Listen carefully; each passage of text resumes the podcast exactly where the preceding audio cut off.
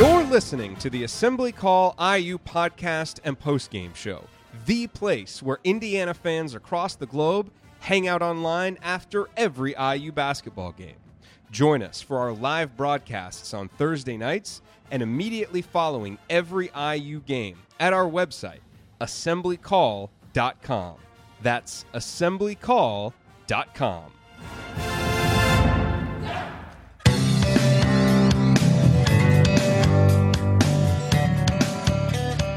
And welcome to another Assembly Call Monday mailbag. I am your host, Jerod Morris. This is episode number 410 of the Assembly Call. And this is the second straight week that we're doing a Monday mailbag.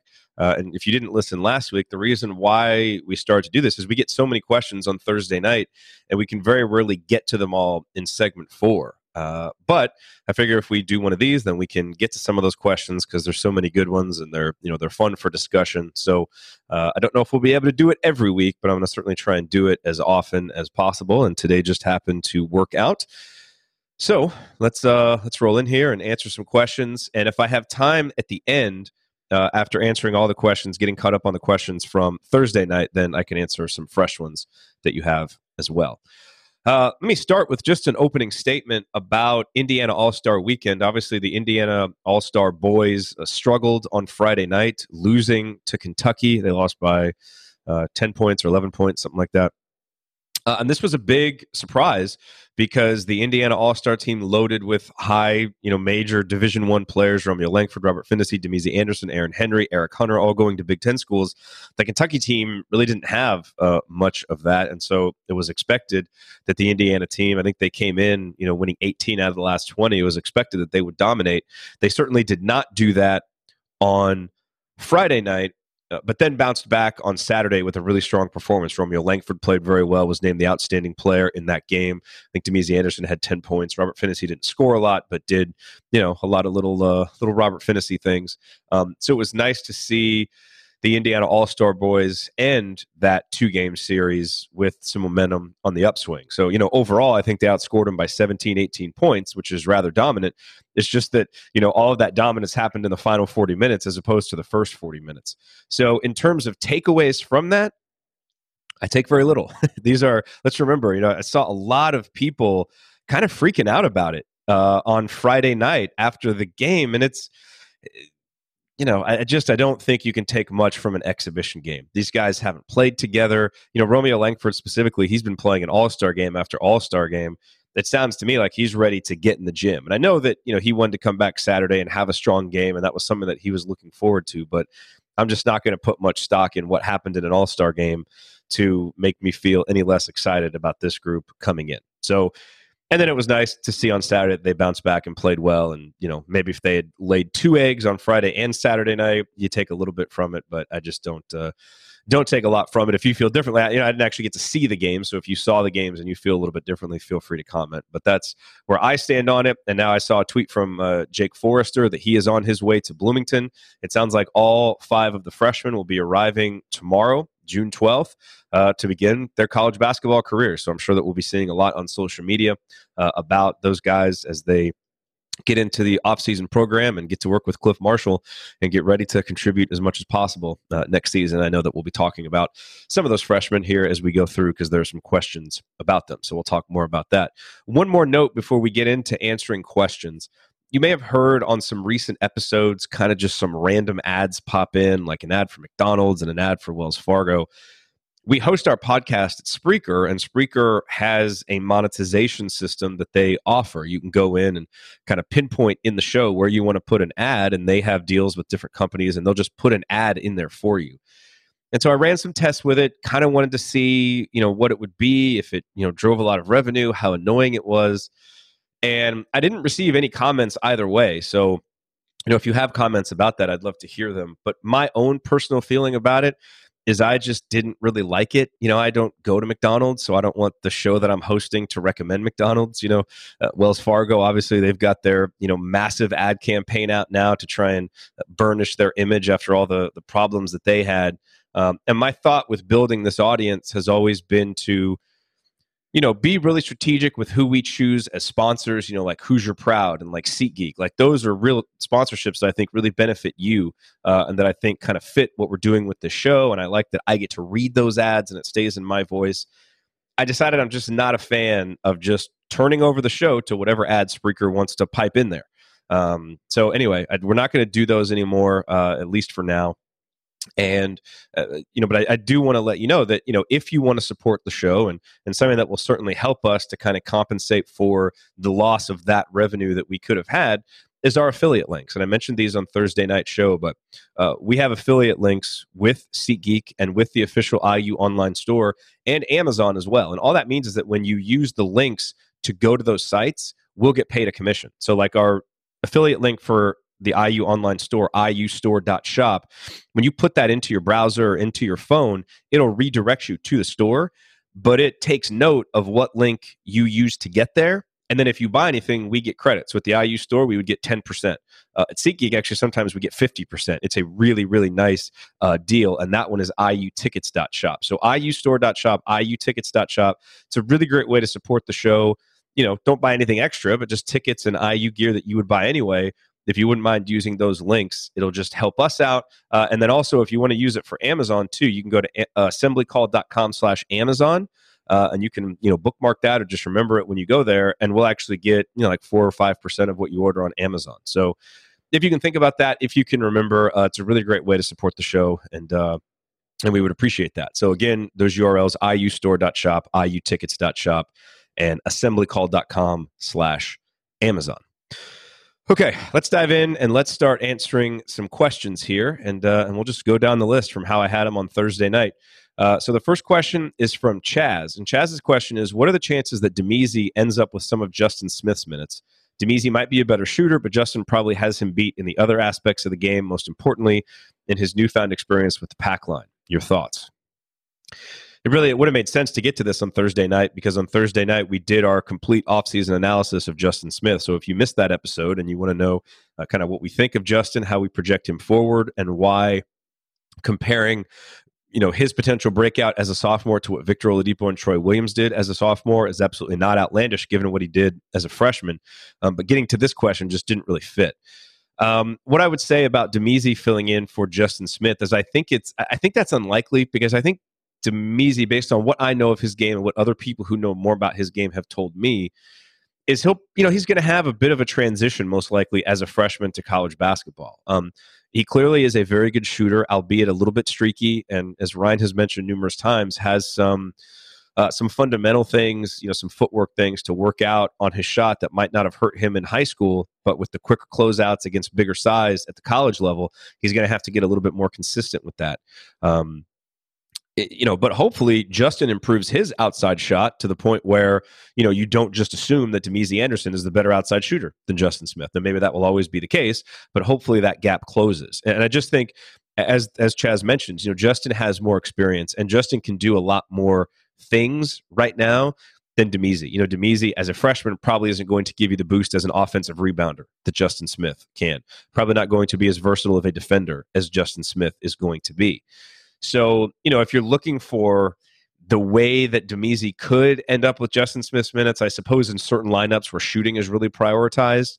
You know, if Justin's shot doesn't develop, you might see lineups of Devonte Romeo, Damezi, Juwan, and Fitzner playing together, something like that. But I just don't see them as that close of a comparison to where I would say Damezi uh, would take Justin Smith's minutes. I think Justin Smith, um, for Indiana to be as good as we think Indiana can be, he's a guy that ultimately kind of gets his name written in pen in the starting lineup or as the sixth man and is a 24 to 26 minute a game player. And a guy like Damezi might come in and spell him just for a break, but he's not going to take some of his minutes. So those are uh, those are my thoughts on that. Good question, Chaz. Thank you. The next question is from Matt. And Matt asks, what are your go-to advanced stats for the college game? Per 40 minute counting stats, per 100 possessions.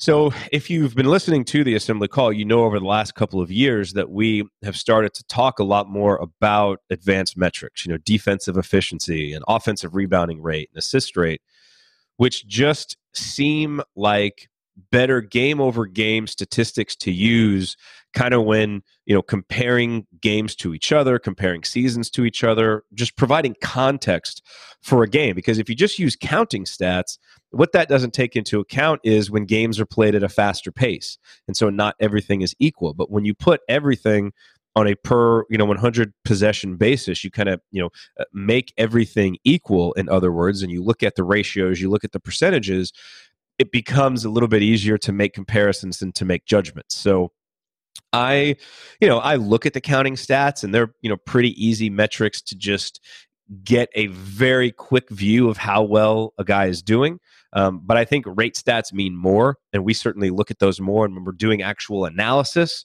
we're going to use those uh, stats more. You know, I, I, think from a team perspective, you know, looking at the efficiency numbers, you, know, you can look at KenPom, the adjusted offensive efficiency, the adjusted defensive efficiencies. These are great ways to compare uh, teams' improvement throughout the season to compare improvement from season to season and then to compare how you are against other teams uh, in the country. They really work well for that. Uh, you've probably heard of the four factors. These were uh, the stats that Dean Oliver kind of pinpointed as being the the most uh, influential for winning and losing effective field goal percentage, turnover percentage, rebounding percentage, and free throw percentage. Uh, I find those stats to be much better. You know, turnover percentage, again, you know, is 15 turnovers in a game good or bad?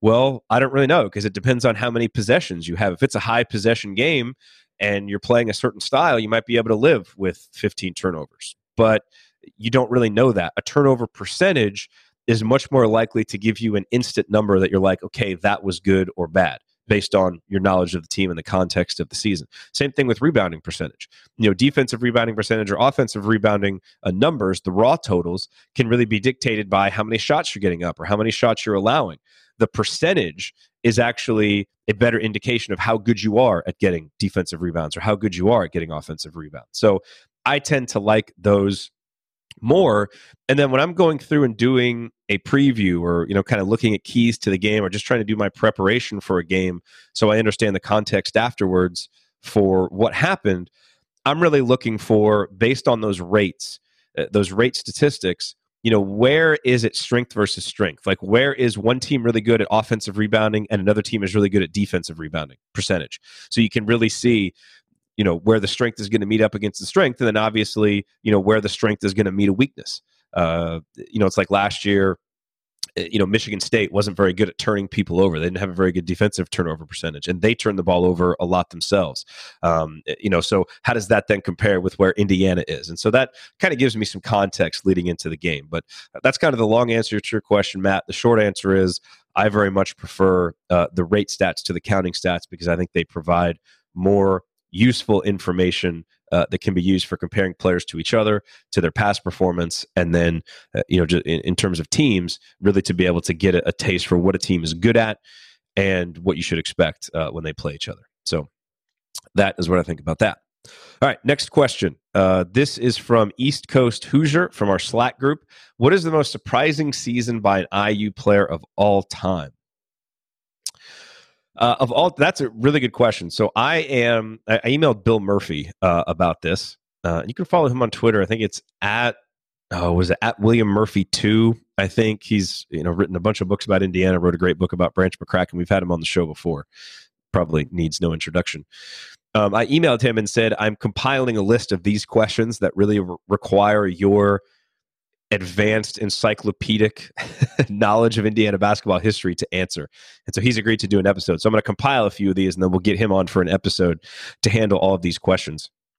Um, because I, you know, I, I can't go back that far. And when you think about most surprising, um, just thinking about recent history, I would say um, OG's freshman year breakout was really surprising. You know, if it's easy to forget when he's a first round pick and one of the best rookies in the NBA.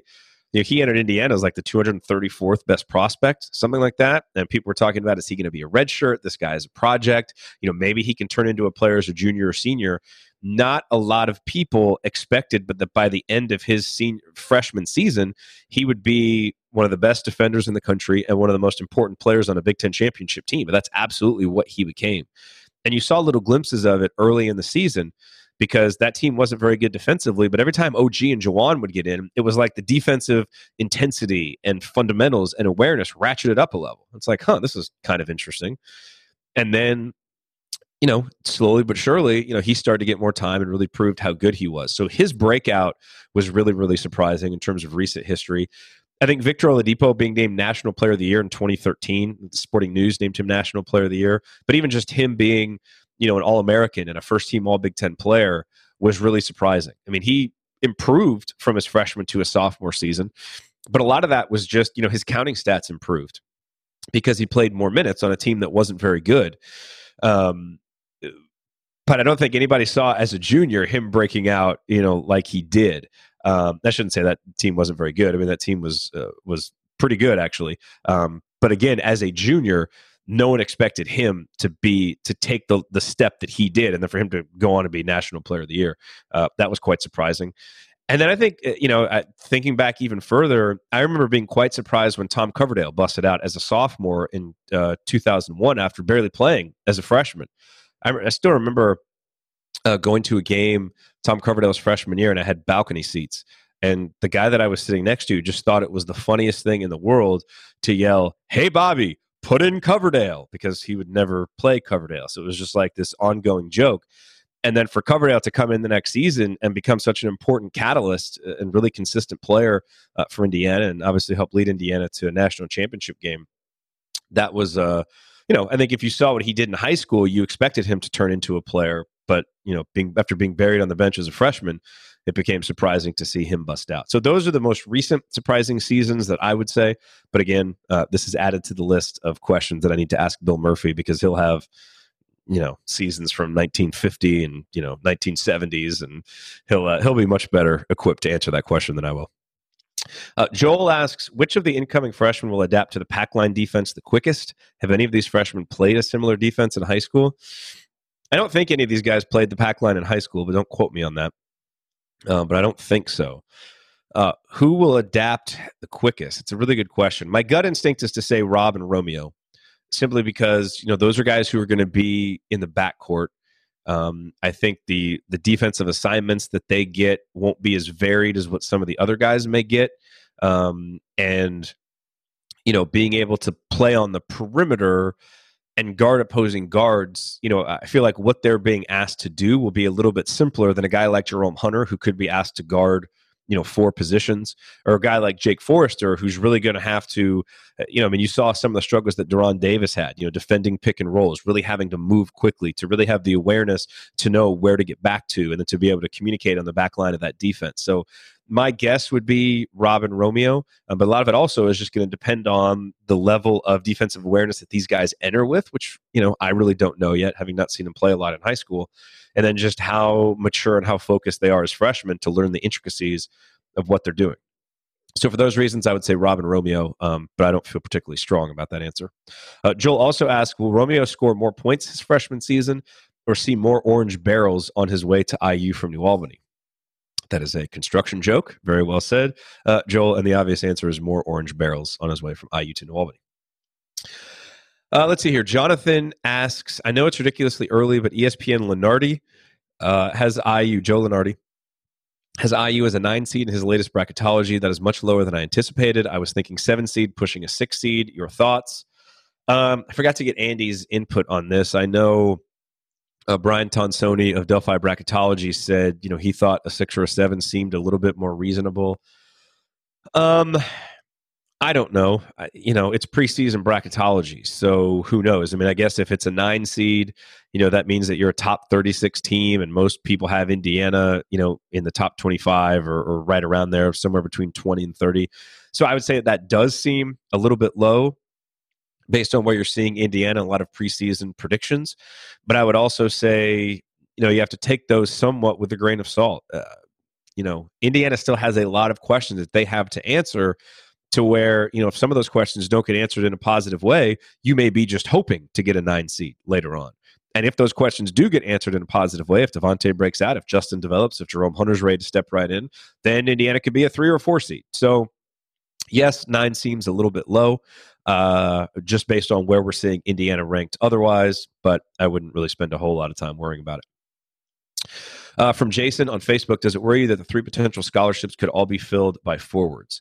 Um, no, it doesn't worry me because I don't see any way that our three potential scholarships for 2019, that's with Fitzner leaving, with Morgan graduating, and Romeo Langford, everybody's presuming uh, to be one and done. I, I just don't see any way that they only fill those with forwards. I mean, when once Romeo leaves, your backcourt for next year is senior Devonte, sophomore Robert Phinisee, junior Al Durham, and that's it. I mean, Damezi Anderson is a wing, he's a shooter, he's not really a ball handler. So there is absolutely no way that Indiana goes into next season with only those three guards.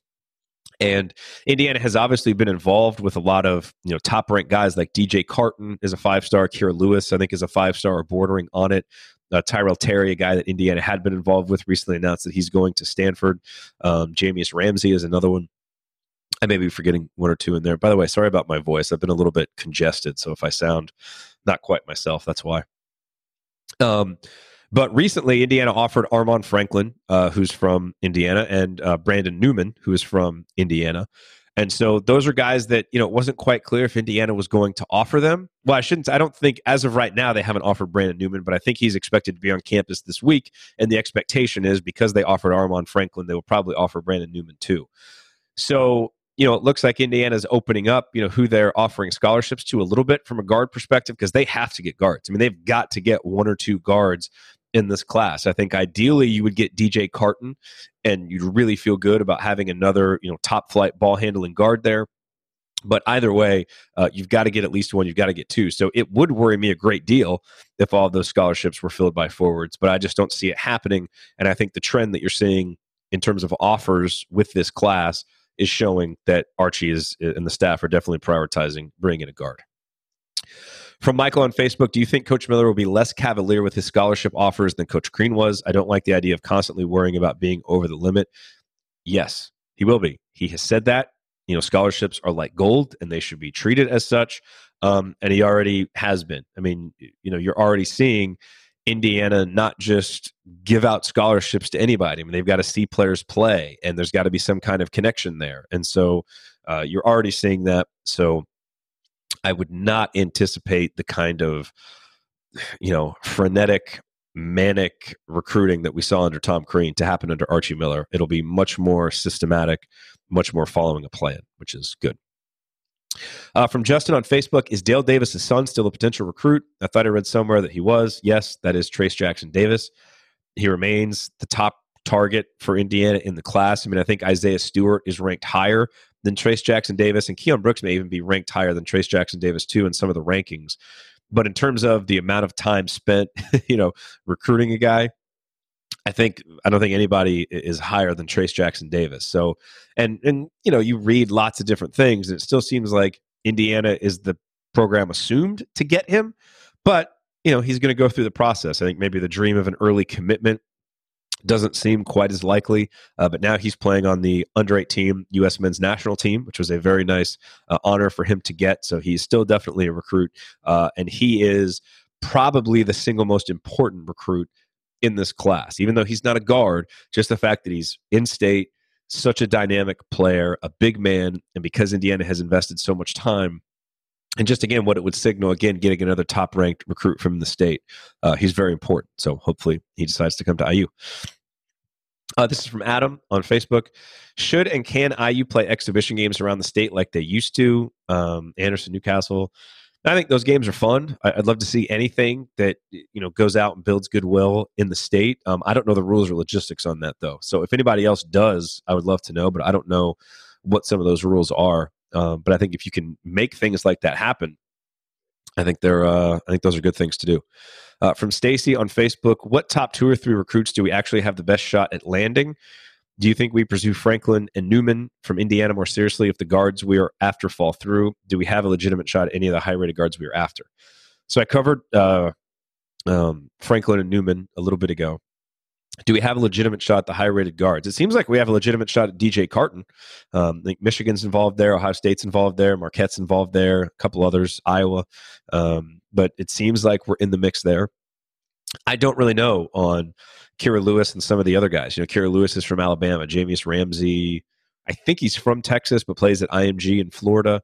you know, so those guys are national guys, and so do we have a legit shot? I, I will wait and see. Wait for those recruitments to get more serious, I guess, before I think we're going to pull you know guys from far away like that um, because you know when you talk about who do we have the best shot at landing i think you always start with the guys that are closest to home that always seems to be a tiebreaker. It doesn't mean that you're always going to get the in-state guys and the guys don't go elsewhere for school. You know, Indiana has Juwan Morgan from Missouri and Al Durham from Georgia, and, and you're going to get guys from different places. But it certainly doesn't hurt to be close. And so, in terms of guys we have the best shot at landing, I think you would put Trayce Jackson Davis in there. I think you would, even though it's an early stage in his recruitment, I think you would put Keion Brooks in there. And certainly Armaan Franklin and Brandon Newman. Neither guy is a slam dunk. You know, Indiana offers, they're going to come but it's in state, so you would think that an offer would immediately vault Indiana, you know, into the top two, three, or four for those guys, which gives you a legitimate shot to get them. And I don't know if Indiana is in the top two, three, or four of some of those other guards. So, uh, good question, Stacy. Thank you. And then this is from JD, uh, the non Big Ten school not named Louisville or Kentucky that you'd like to see Indiana set up a recurring home and home with. I think the idea of a home and home with Arizona is really exciting as long as Sean is still there and even if Sean's not there, you know, Arizona is a top program. So I think that is that is interesting. You know, I just think obviously doing those series with you know with uh, uh, other universities that are in close proximity, like Louisville and Kentucky, are great for the fans. But I think you know one other high profile school, you know, another blue blood like that. Like, man, I used to love the series with Kansas back in the day. Um, you know, and even though my beloved 1993 Indiana Hoosiers lost to Kansas twice, um, once in the non-conference schedule and then once in the NCAA tournament, I thought that was a really cool series. You know, and Kansas and Indiana are two of the most storied programs uh, in America. And so I think uh, you know I think that would be interesting. So I would say Arizona because I think the tie-in with Sean and Archie, you know, kind of adds another storyline for TV that will probably make it an even more high-profile game. And what I would want these games to do is to serve Indiana's national profile, get us in front of more eyes and ears nationally, which is just going to help the stature both in state and across the country when you're trying to, you know, get recruits like Akira Lewis or, you know, like some of these other guys Indiana's going after to have more of a national profile that we've had. So those are uh, a couple of the first ones that come to mind. But I think any of those types of games that Indiana can play in, uh, I would be all about. All right, so that uh, that concludes all the questions that I have from Thursday. Let me pull this up here real quick.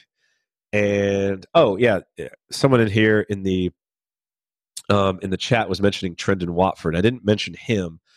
Uh, you know, things I've been reading and hearing. I should probably credit uh, Peegs with this one because I think I read it there um, that Trendon Watford seems to be trending toward Memphis. He's got a strong relationship with uh, Mike Miller, uh, the former NBA player who's an assistant coach at Memphis. So, uh, you know, there's obviously the tie in there with Christian, but it just seems like maybe the momentum there has fallen off a little bit.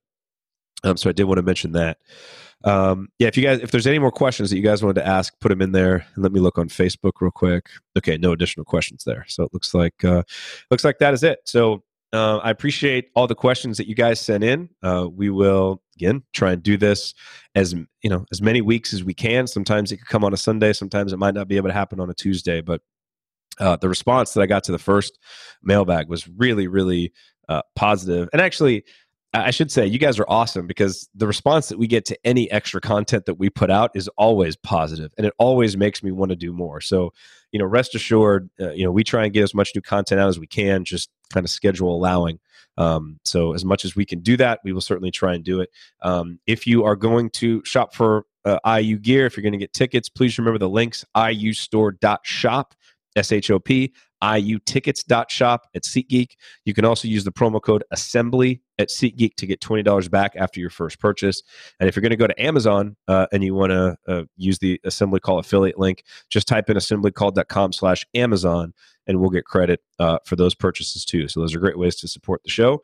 And you know, the more that obviously that comes in, it helps us to be able to do more content, be able to invest more time in the show.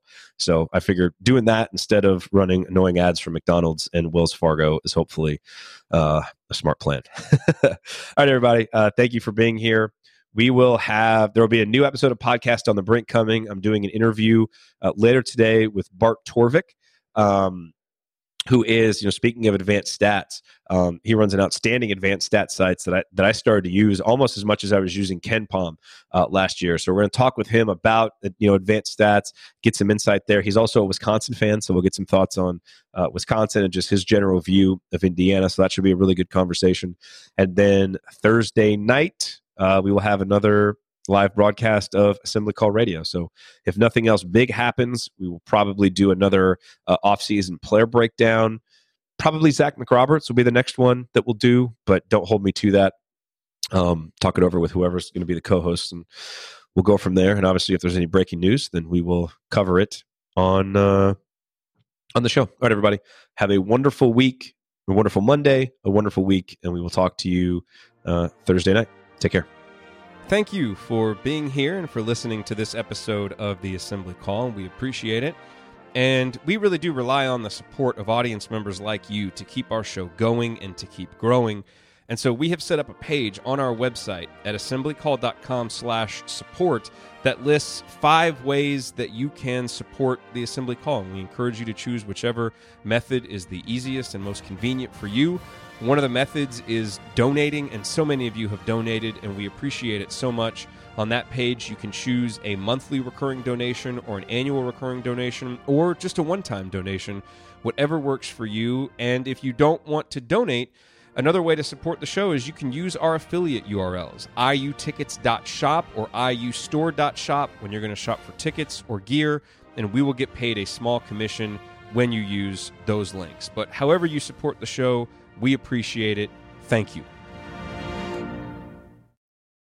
Sticky notes, email alerts, a string around your finger. They're just not big enough. So here's a big reminder from the California Lottery. Tonight's Mega Millions jackpot is over 250 million. Whew. Play now. Please play responsibly. Must be 18 years or older to purchase player fine. Sticky notes, email alerts, a string around your finger. They're just not big enough. So here's a big reminder from the California Lottery. Tonight's Mega Millions jackpot is over 250 million. Whew. Play now. Please play responsibly. Must be 18 years or older to purchase player fine.